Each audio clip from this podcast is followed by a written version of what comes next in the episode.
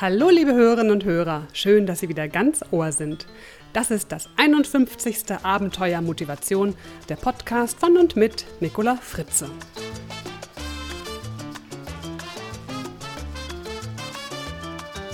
Unser Thema heute: Fühlen und Denken. Wow, was ist das für ein Mai? Hochsommerliche Temperaturen, blauer Himmel, Sonnenschein und dann wieder ein krachendes Gewitter und Prasselregen, so wie jetzt gerade im Moment. Ich hoffe, Sie hören es nicht allzu laut.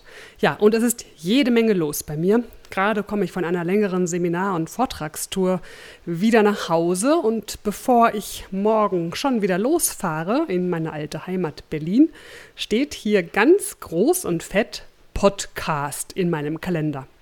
Na gut, was in meinem Kalender steht, das wird natürlich sofort erledigt, also geht's los. Zu dem heutigen Thema hat mich ein Teilnehmer inspiriert, der nach einem Vortrag zu mir kam und fragte, wieso man sich das Leben mit blöden Gedanken oft so schwer macht. Hm, eine wirklich kluge Frage. Und einiges dazu haben Sie auch schon in einigen Episoden zum Thema Denkfehler hier in meinem Podcast gehört. Heute geht es darum, wie Gefühle und Gedanken miteinander verbunden sind. Wenn wir ein Gefühl erleben, ist nämlich damit immer ein Gedanke verbunden, der uns Aufschluss darüber gibt, warum wir dieses Gefühl haben.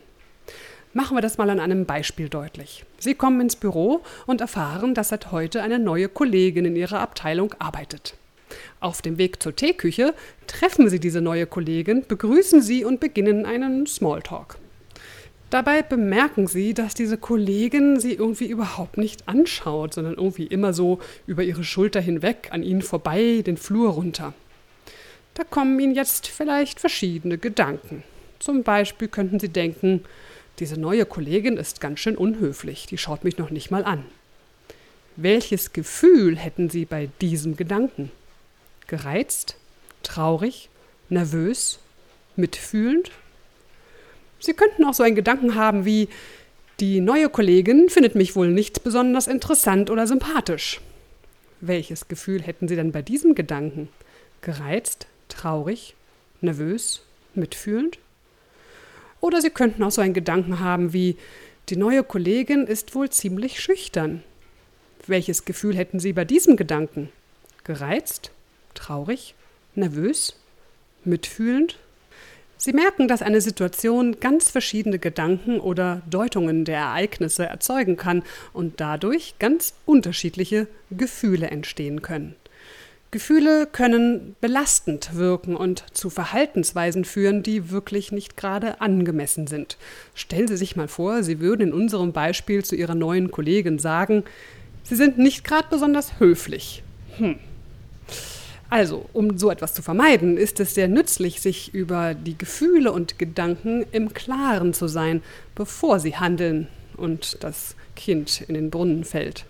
Überprüfen Sie also, wie realistisch Ihre Gedanken sind und wie viel eher Ihrer Fantasie entspringt. Es gibt Situationen, von denen wir annehmen, dass sie bei allen Menschen das gleiche Gefühl hervorrufen würden. Doch dem ist ganz und gar nicht so. Wir dürfen nicht immer von uns auf andere schließen. Das wissen wir doch. Ein Beispiel.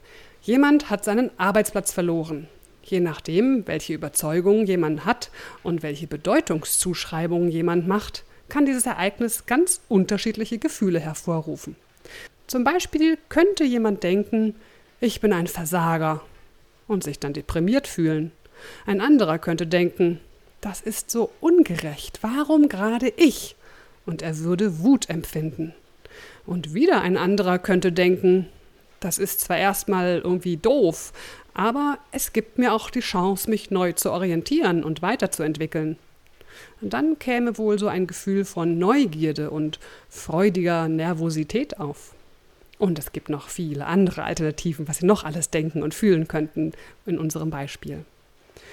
Gedanken helfen uns also herauszufinden, welches Gefühl wir haben. Oder anders ausgedrückt, wenn Sie ein unangenehmes Gefühl wahrnehmen, dann fragen Sie sich doch mal, was denke ich eigentlich gerade, um das fühlen zu können, was ich gerade fühle?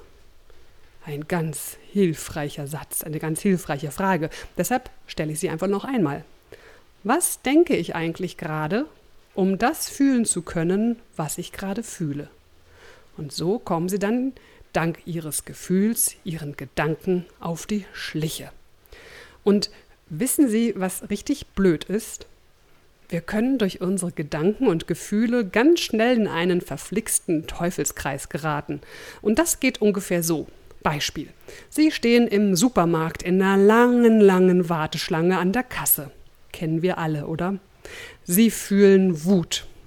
Sie fragen sich, was sie gerade denken, um Wut fühlen zu können, und sie ertappen sich bei dem Gedanken, was für ein Sauladen. Die machen einfach keine weitere Kasse auf. Was erlauben die sich eigentlich? Die müssen doch froh sein über jeden Kunden.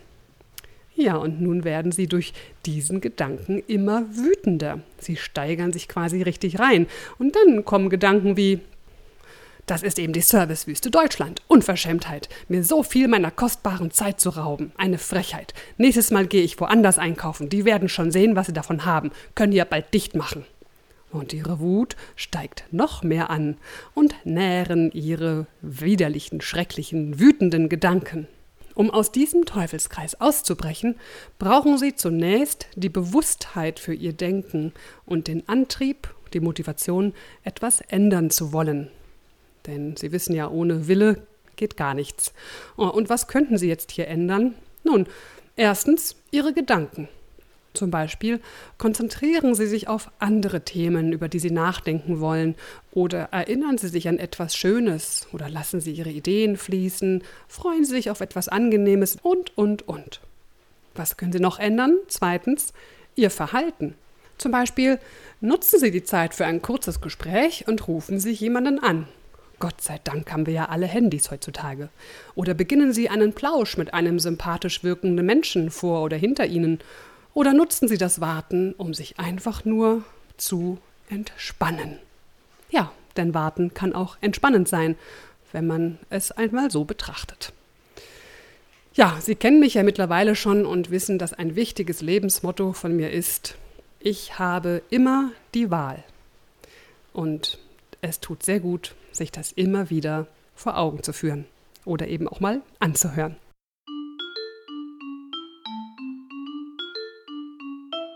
So, das war's für heute. Ich wünsche Ihnen noch märchenhafte Maitage und sage Danke fürs Zuhören.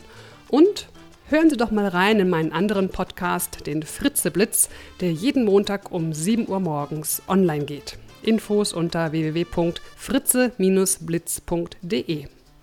Alles Gute für Sie, Ihre Nicola Fritze. Weitere Informationen zu dieser Sendung sowie unseren vielen anderen Hörkanälen finden Sie auf unserem Edutainment-Portal www.dasabenteuerleben.de. Und wenn es Ihnen gefallen hat, dann empfehlen Sie mich doch bitte gerne weiter. Herzlichen Dank.